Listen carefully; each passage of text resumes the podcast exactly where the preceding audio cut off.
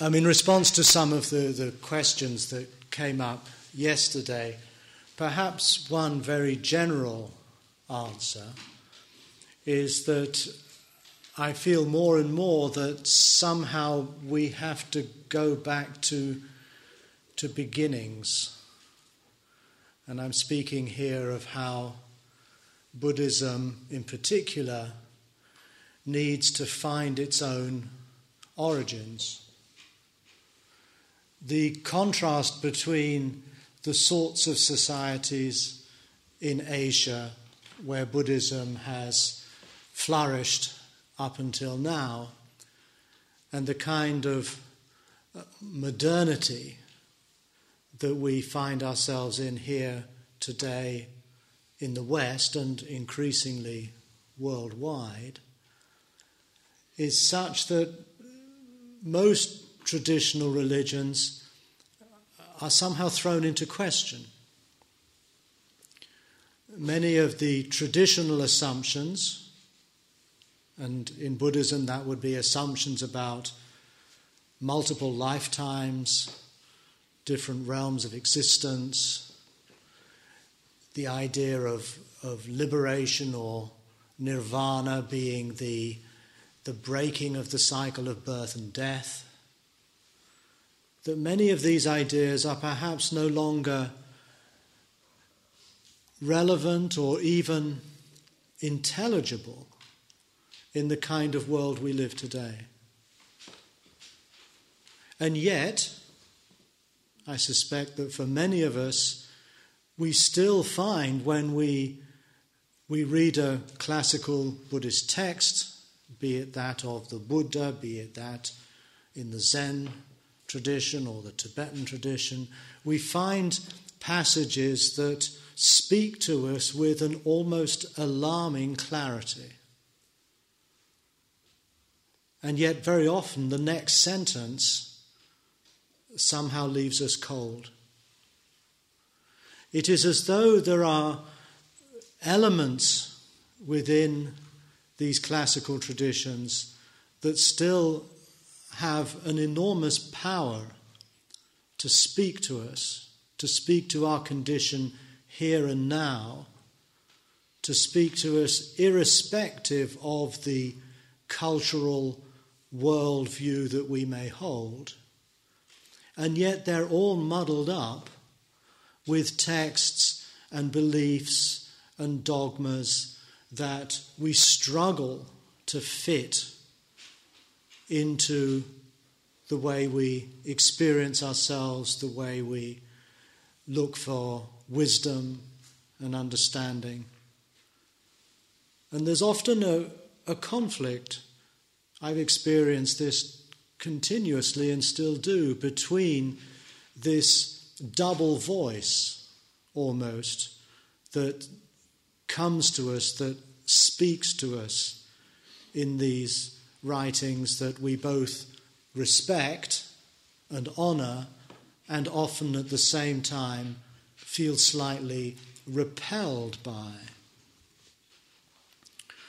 So, this I think calls for a certain amount of, of sorting things out, of trying to, to pass, to um, to tease apart elements within this tradition that still seem very much alive, and other parts that feel almost like dead weight or dead matter that perhaps needs to be, to be cleared away.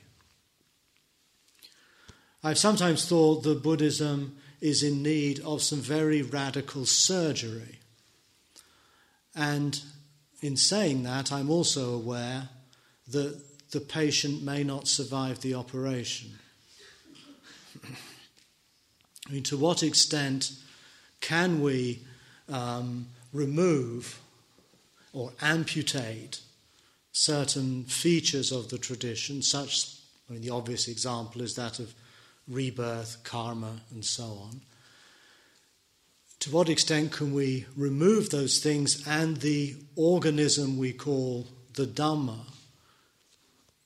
can still live? And I think that's a rather vital question. I don't have the answer at all. But perhaps the most reassurance we can have is that when we look at something like Buddhism over the length of its history, which stretches back nearly two and a half thousand years, we can see that it has encountered these kinds of life and death crises before. Each time the Dhamma has entered into another culture.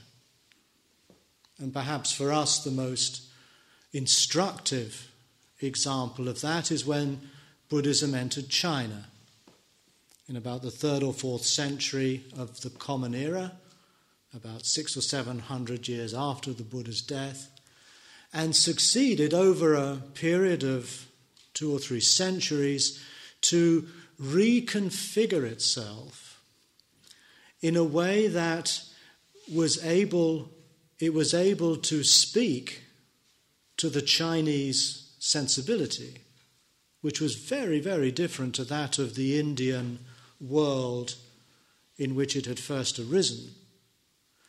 And through that dialogue between the Buddhist tradition and Chinese culture, it gave rise to something new, something quite different from anything that had gone before in India. And again, a good example would be that of, of Chan or Zen Buddhism, but there are other examples too. And I think we can see the same in, in Tibet, which also evolved its highly distinctive and unique form of uh, both teaching and also social organization and so on. And so there's a, we can have a certain trust that the Buddhist tradition is sufficiently flexible, sufficiently imaginative to somehow be able to reinvent itself at times of transition without um, compromising itself in any essential way. The transition that we are now faced with, of course, in some respects, may be greater than any that has had to be faced in the past. And that's where we find ourselves. Probably all of us, or at least those of us who, for whom our meditation practice is informed by Buddhist ideas. And the questions that have come up already, and many of the things we're speaking about, are tacitly attempts to articulate, to make intelligible these ancient ideas and values in our contemporary setting here and now. Now, I'd like to, uh, to continue today by exploring further this theme, which I hadn't intended really, but it seems to have worked out this way the theme of death.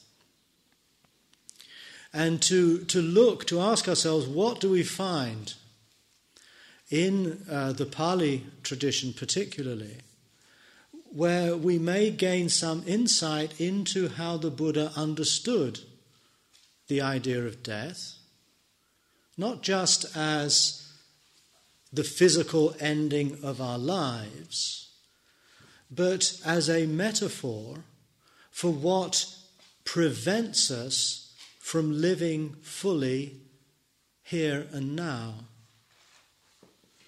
And we find a very rich seam of ideas in the Pali texts that focus around this figure called Mara. Mara is, loosely speaking, the Buddhist equivalent of, of Satan or the devil.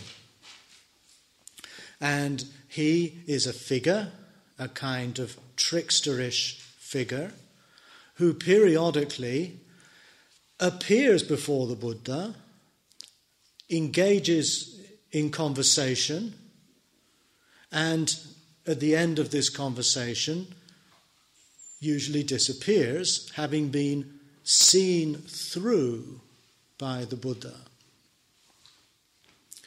Now, what is the connection between the devil or Satan and death? Well, the word Mara literally means the killer.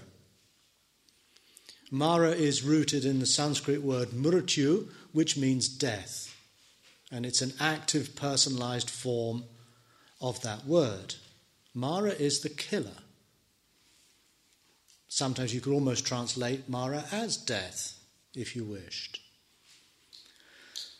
But the Mara kills us not because he cuts our throat or literally extinguishes our life, but because he traps us, he ensnares us, he hooks us with his barbed hook.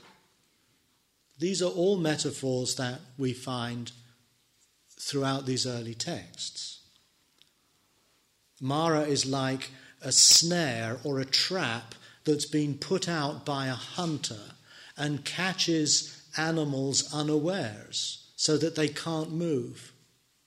The image is usually that of a deer, a very peaceful animal that doesn't bother anybody else, and yet suddenly, snap, it's caught. And that is the snare or the trap of Mara. So this is not death yet for the deer, but it is the a, it's a point at which the deer becomes unable to move. The deer is stuck. The deer is incapacitated. It can no longer realize its deer like nature. It can't wander freely through the forest foraging for food. It will starve, but in the end, of course, it will be taken by the hunter and presumably killed.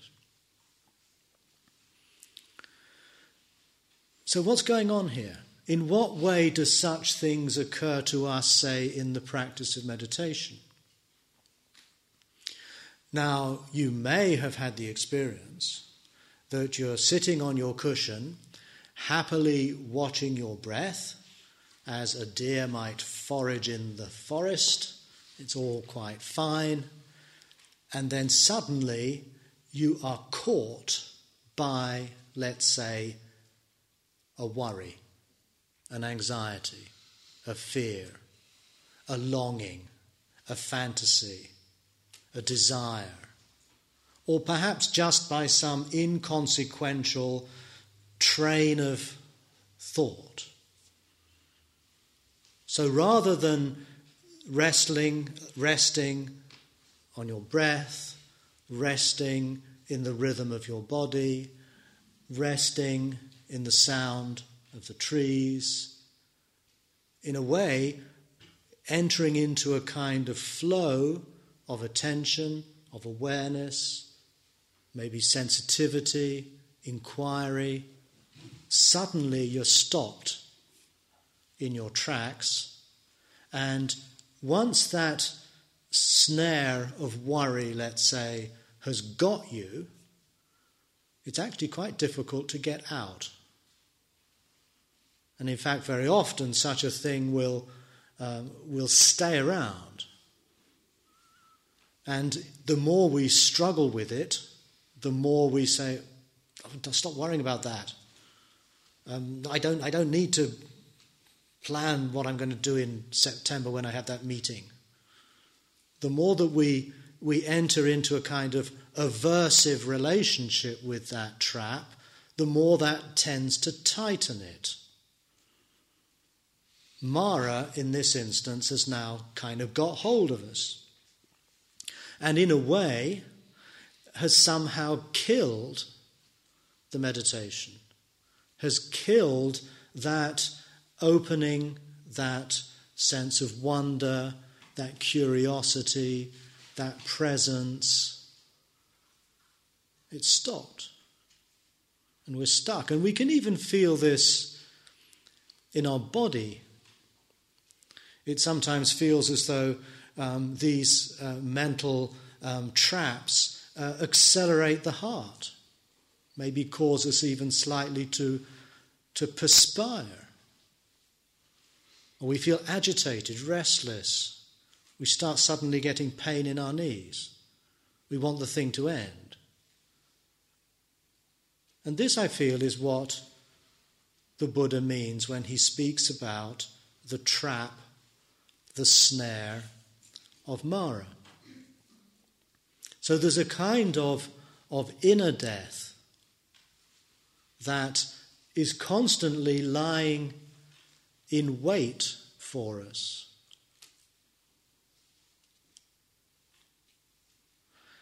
In this sense, if Mara is a, a, symbol or a personification of death, then as his polar opposite, as his counterpart, then what does that make the Buddha?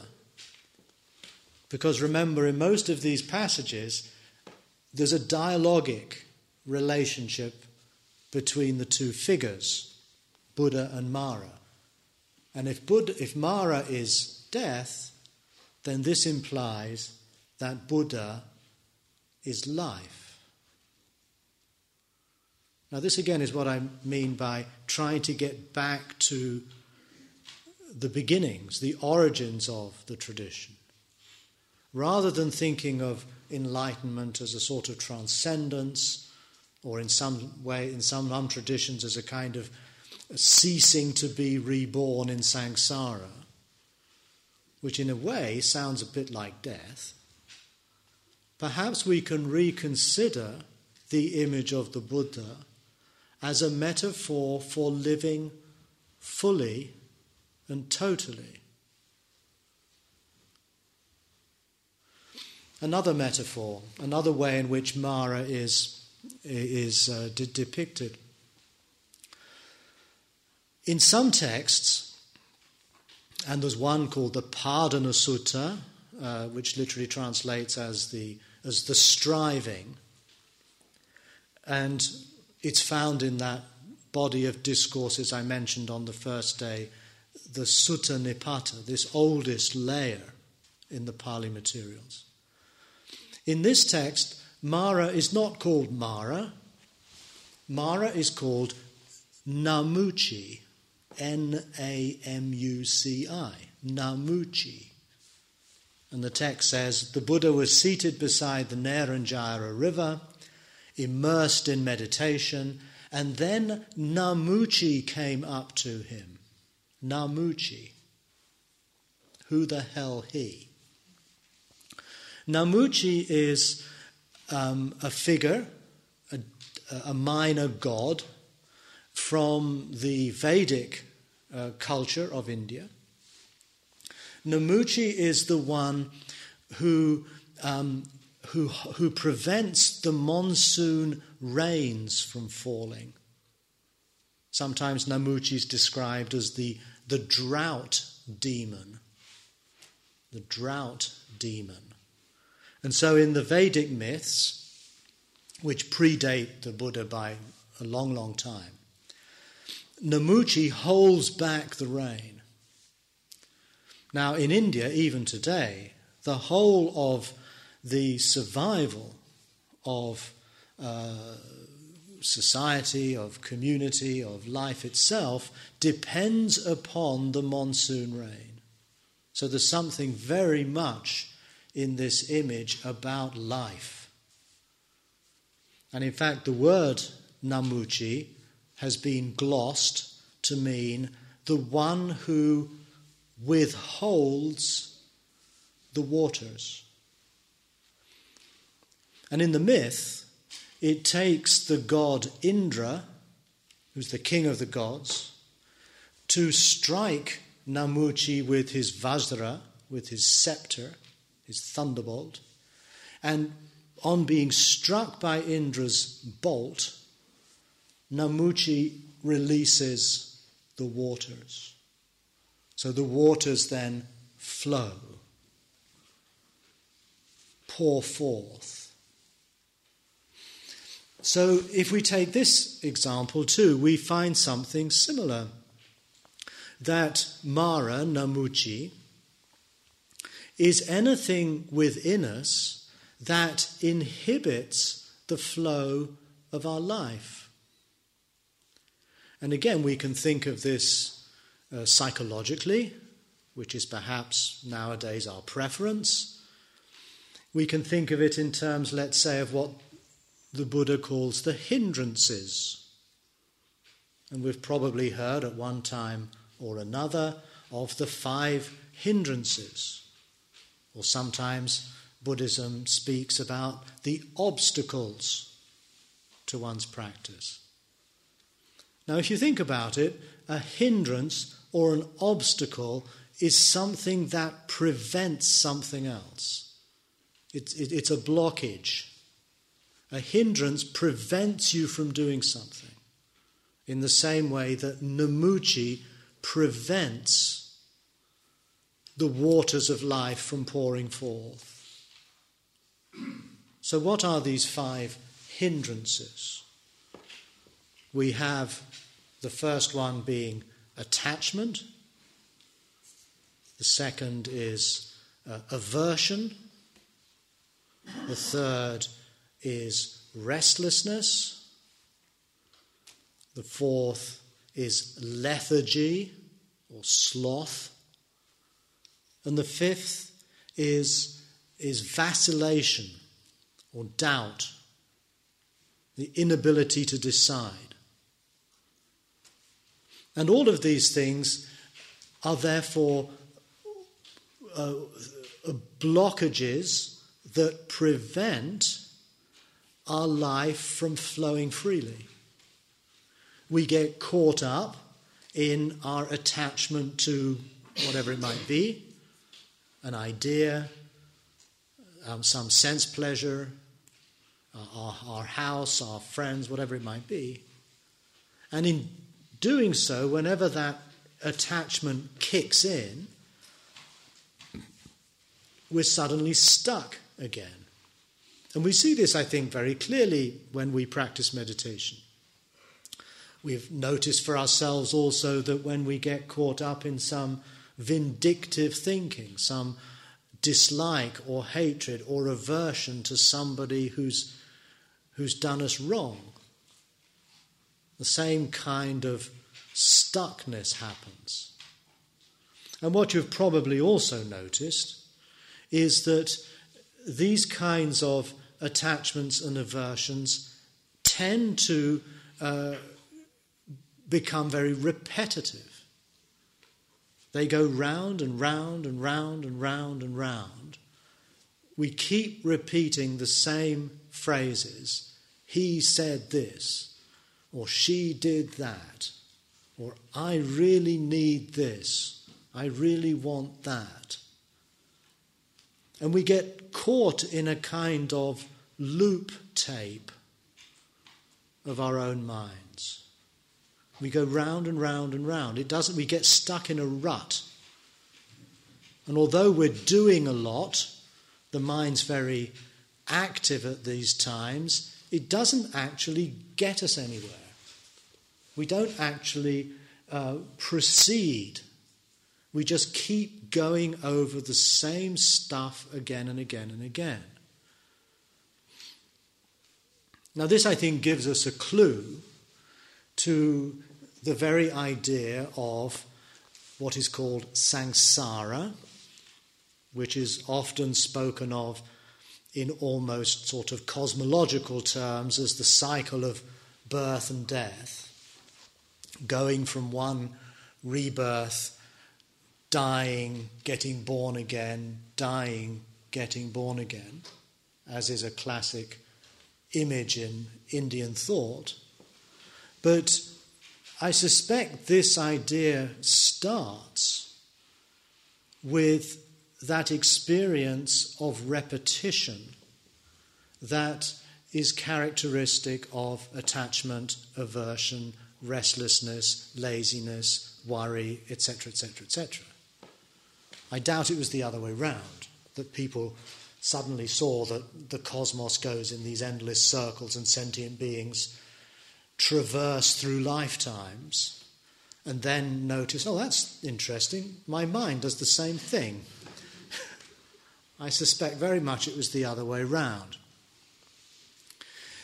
And it's the other way round, the circularity of our own thought and behavior, that is what we are working with and what we can work with here and now. How do we get out of that circularity? That perhaps is the big challenge. How do I stop repeating myself?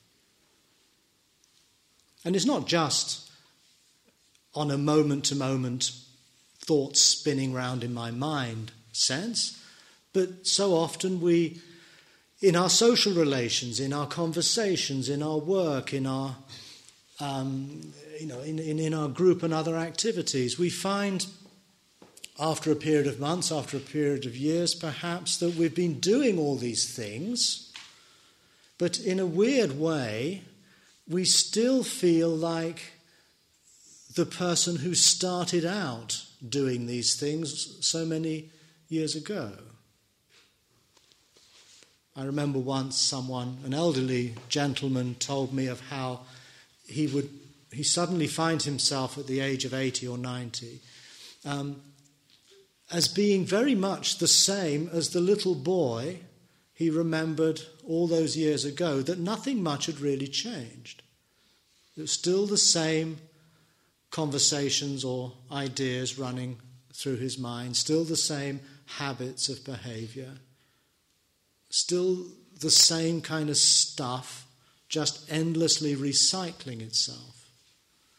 A feeling that somehow life had not really been fully lived, that we'd been somehow just running on the spot, under the impression that we're very busy, very active, but at a deeper existential level, all we've been doing is, as it were, changing the decor, changing our clothing, our appearance, whereas something rather essential within us has remained pretty much stuck.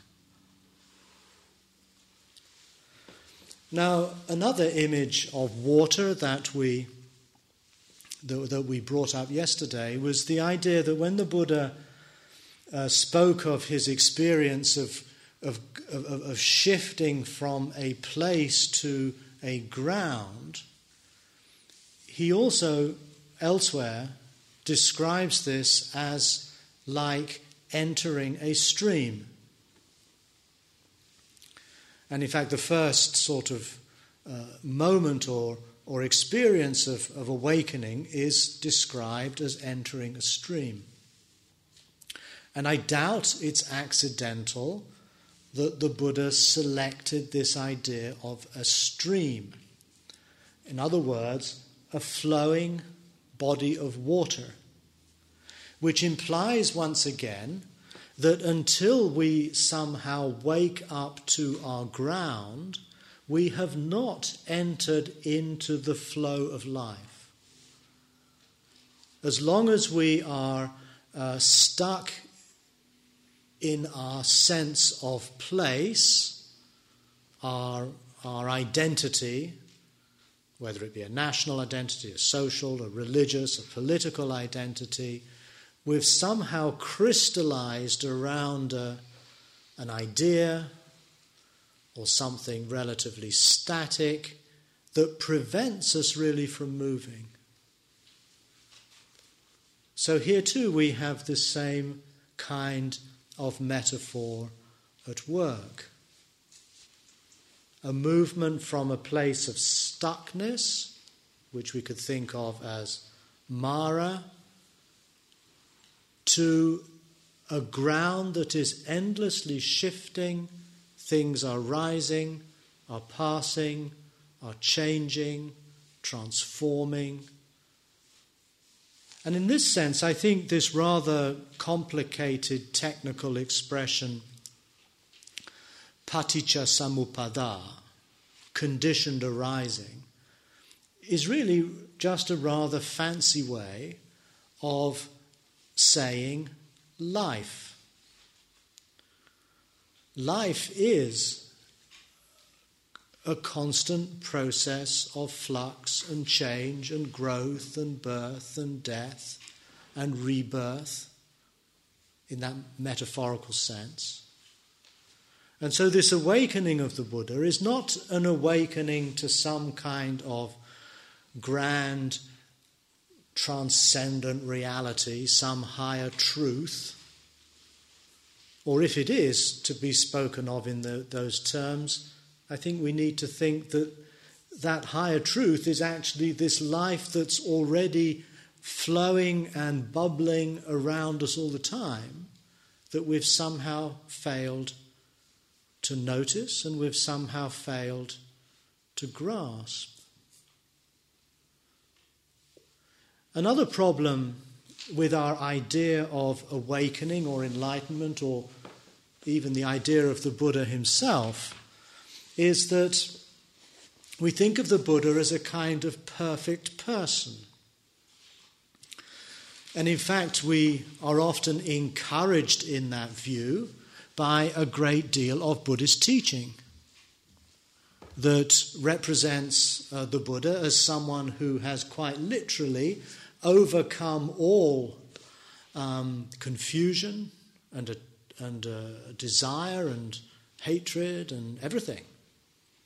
All of these things that we think of as obstacles or hindrances or defilements, and Buddhism is full of words like this, all of those things simply don't happen for the Buddha anymore. He's managed somehow to discard all this stuff but if that really were the case, that the Buddha was a, a perfectly and totally wise, compassionate being in every microsecond of his existence, then wouldn't something essential to his humanity have been lost? To what extent could we think of the Buddha as human? And again, there's a conflict here because the Buddha is also saying all conditions are imperfect.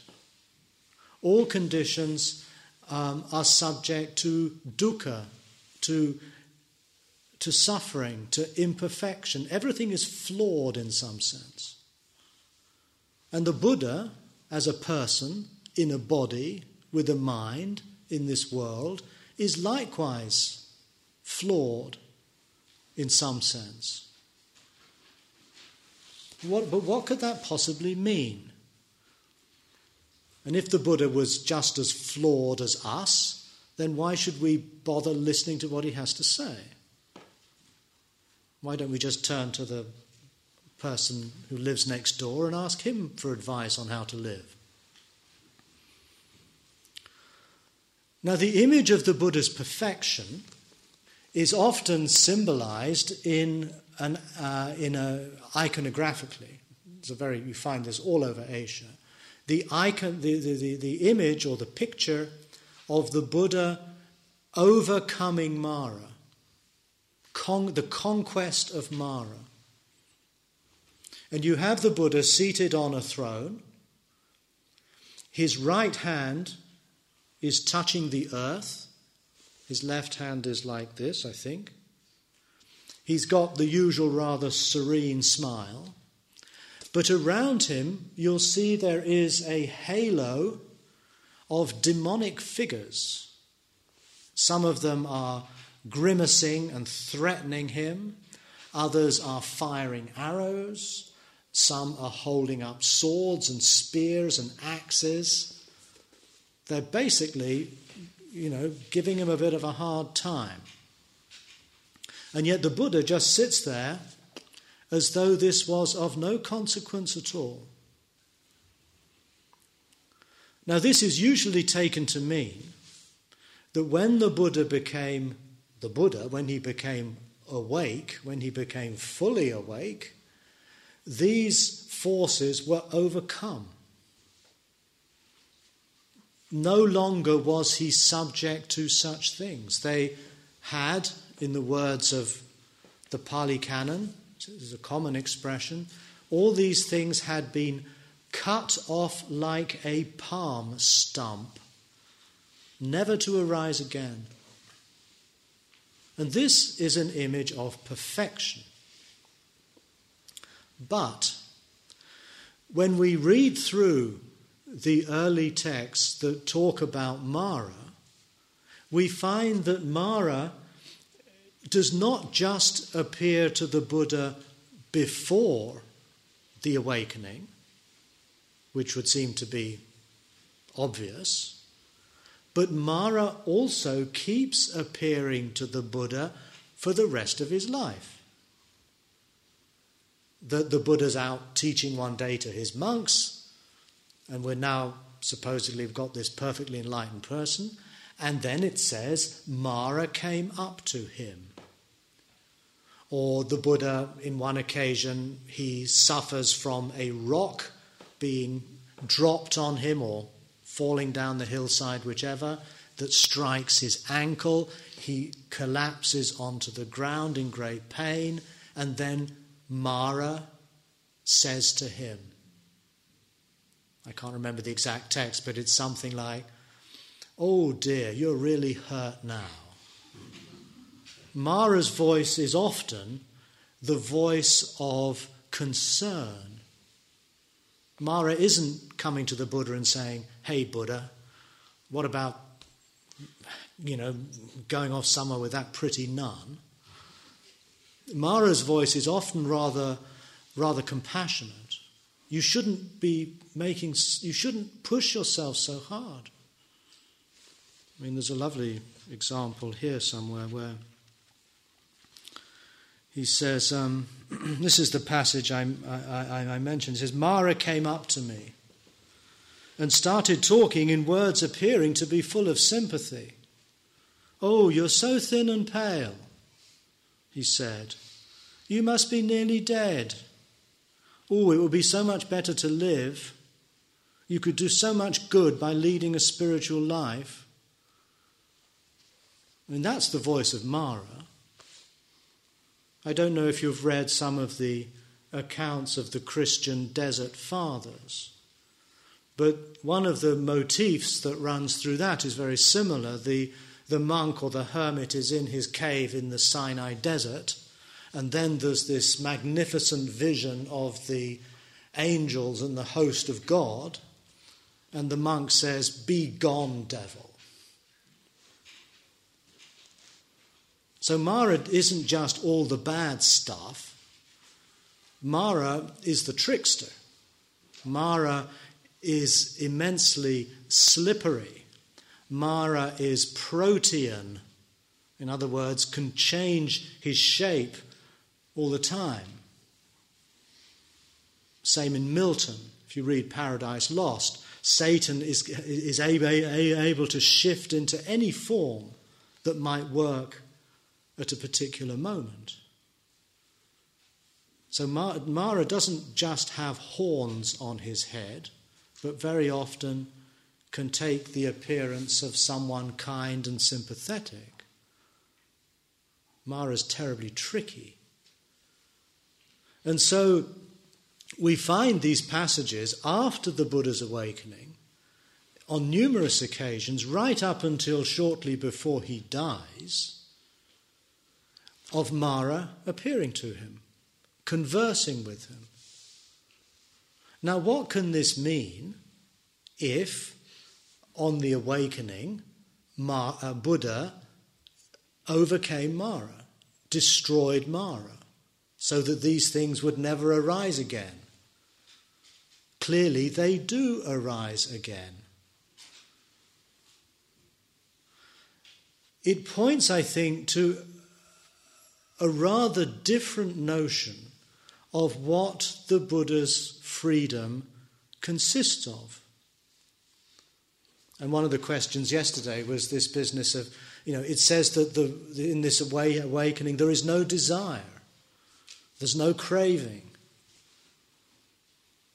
Now, is that literally the case? Or do we have to think about that in another way? If Mara, this, this tricksterish demonic potential or voice, is constantly coming even to the Buddha, what does it mean to say that he is free from Mara?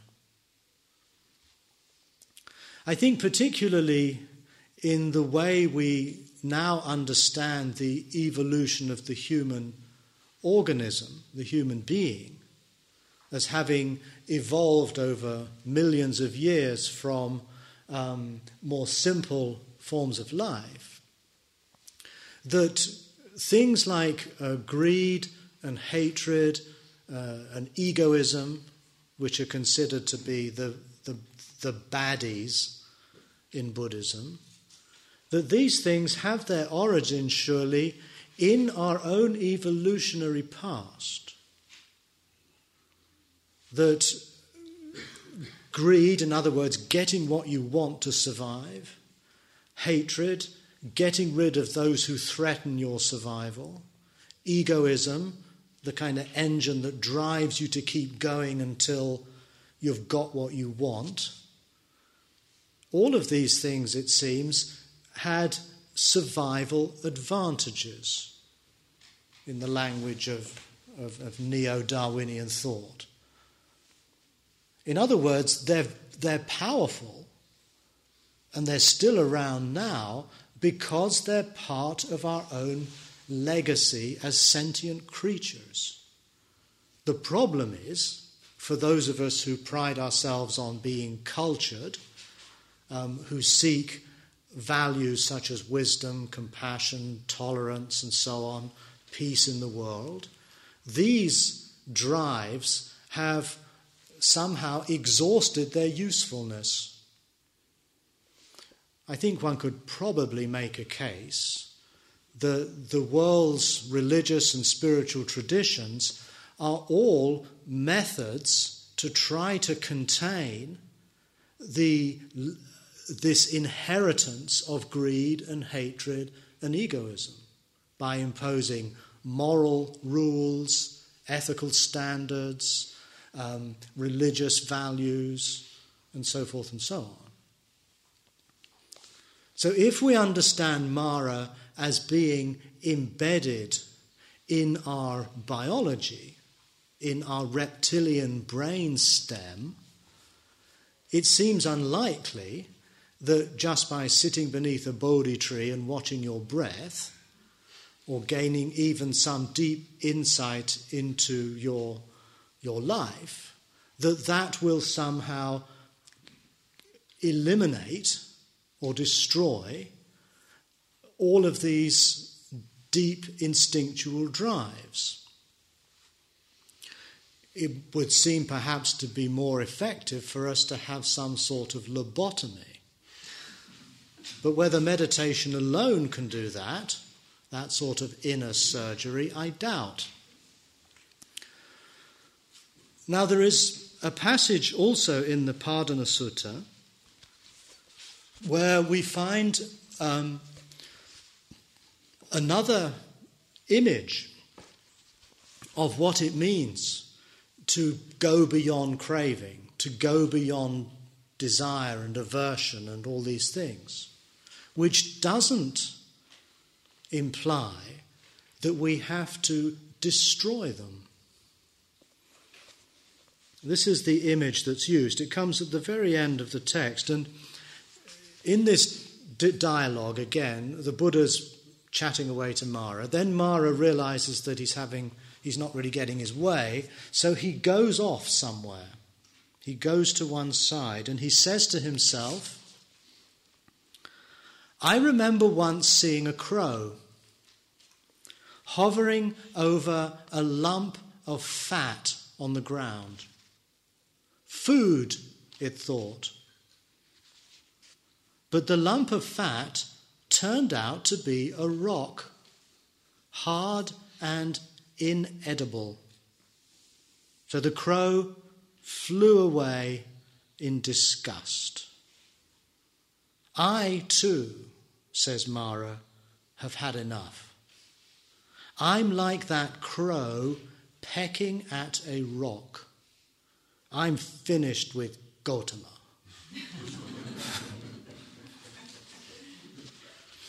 now, this metaphor suggests that the Buddha is freed from these things, from craving, etc., not because he has somehow managed to obliterate them or wipe them out, but because he's found a way of being with them where they can no longer affect him. Which, of course, comes to exactly the same thing. If I can experience the arising of craving and not get caught up in it, and remain simply conscious of it as these thoughts and feelings arise and then, as is their nature, fade away, then I am just as free from it as if it had never arisen at all. And again, I think this is something that we're not talking about purely at the elevated level of the Buddha's experience, but this is something that can be very useful for each of us in every moment of our lives.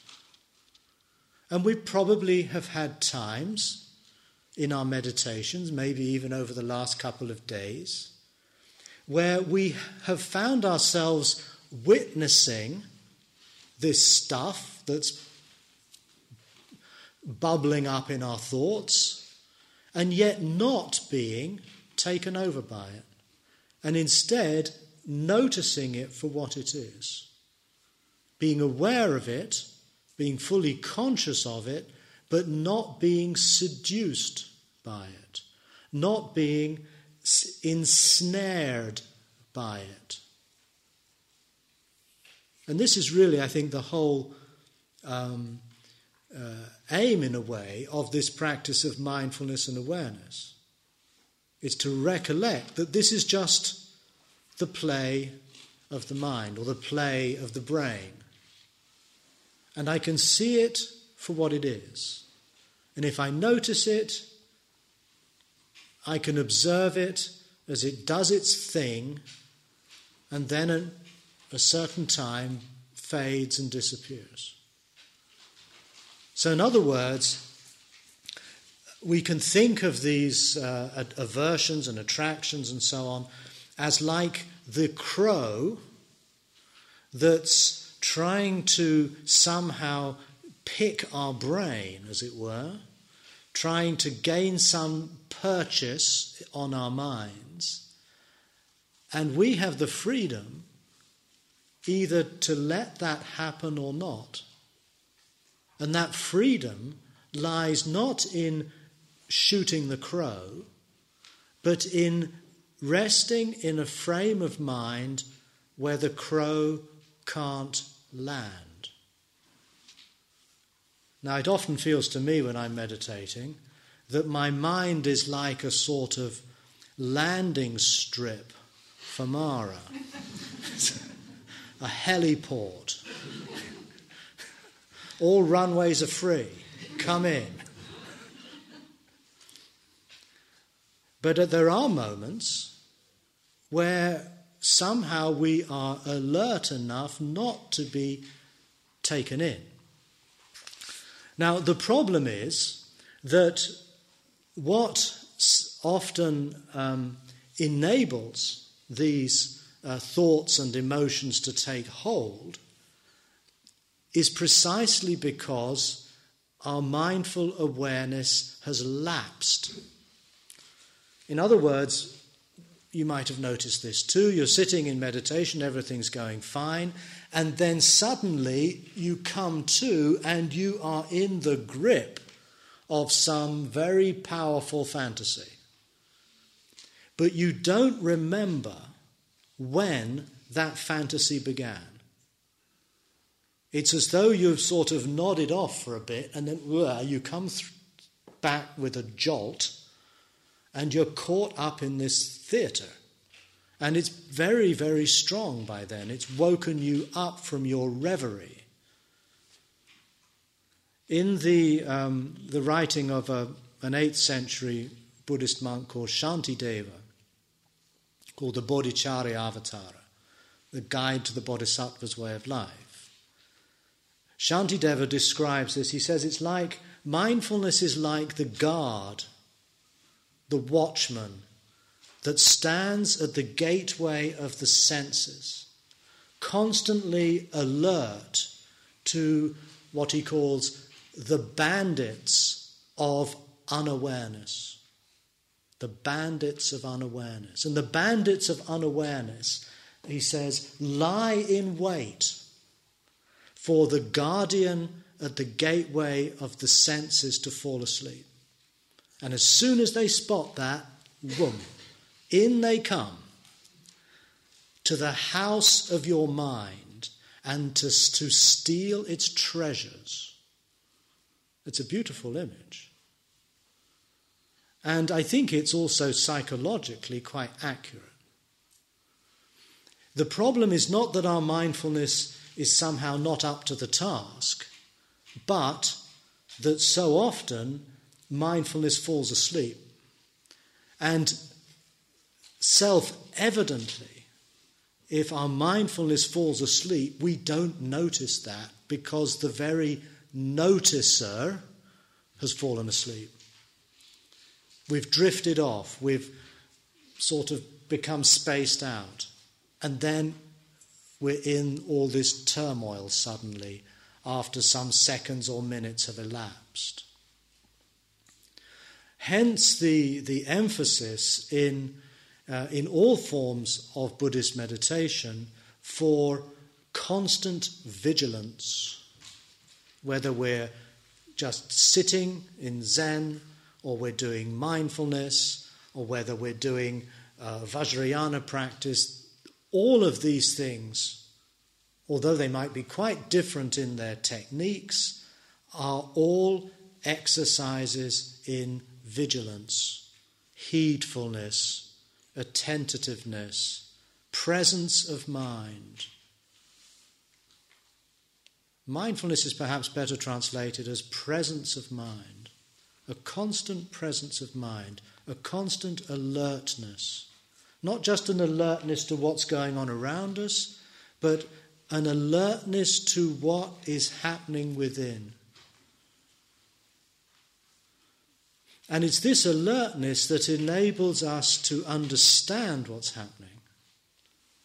And this is um, summed up by, by, uh, in, in these texts with Mara that at the end of the dialogue, the discussion between the Buddha and Mara, the Buddha will often just say, I know you, Mara.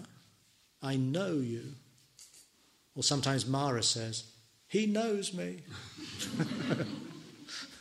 In other words, there's a what what is liberating is not the getting rid of something, but what but our capacity to understand what's going on. Our capacity to see more clearly what's happening.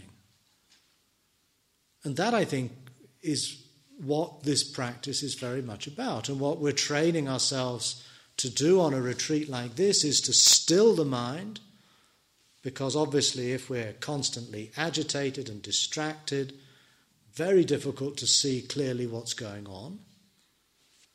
So we calm and still our attention in order that we can see more clearly, more vigilantly, more moment to moment to moment what's happening.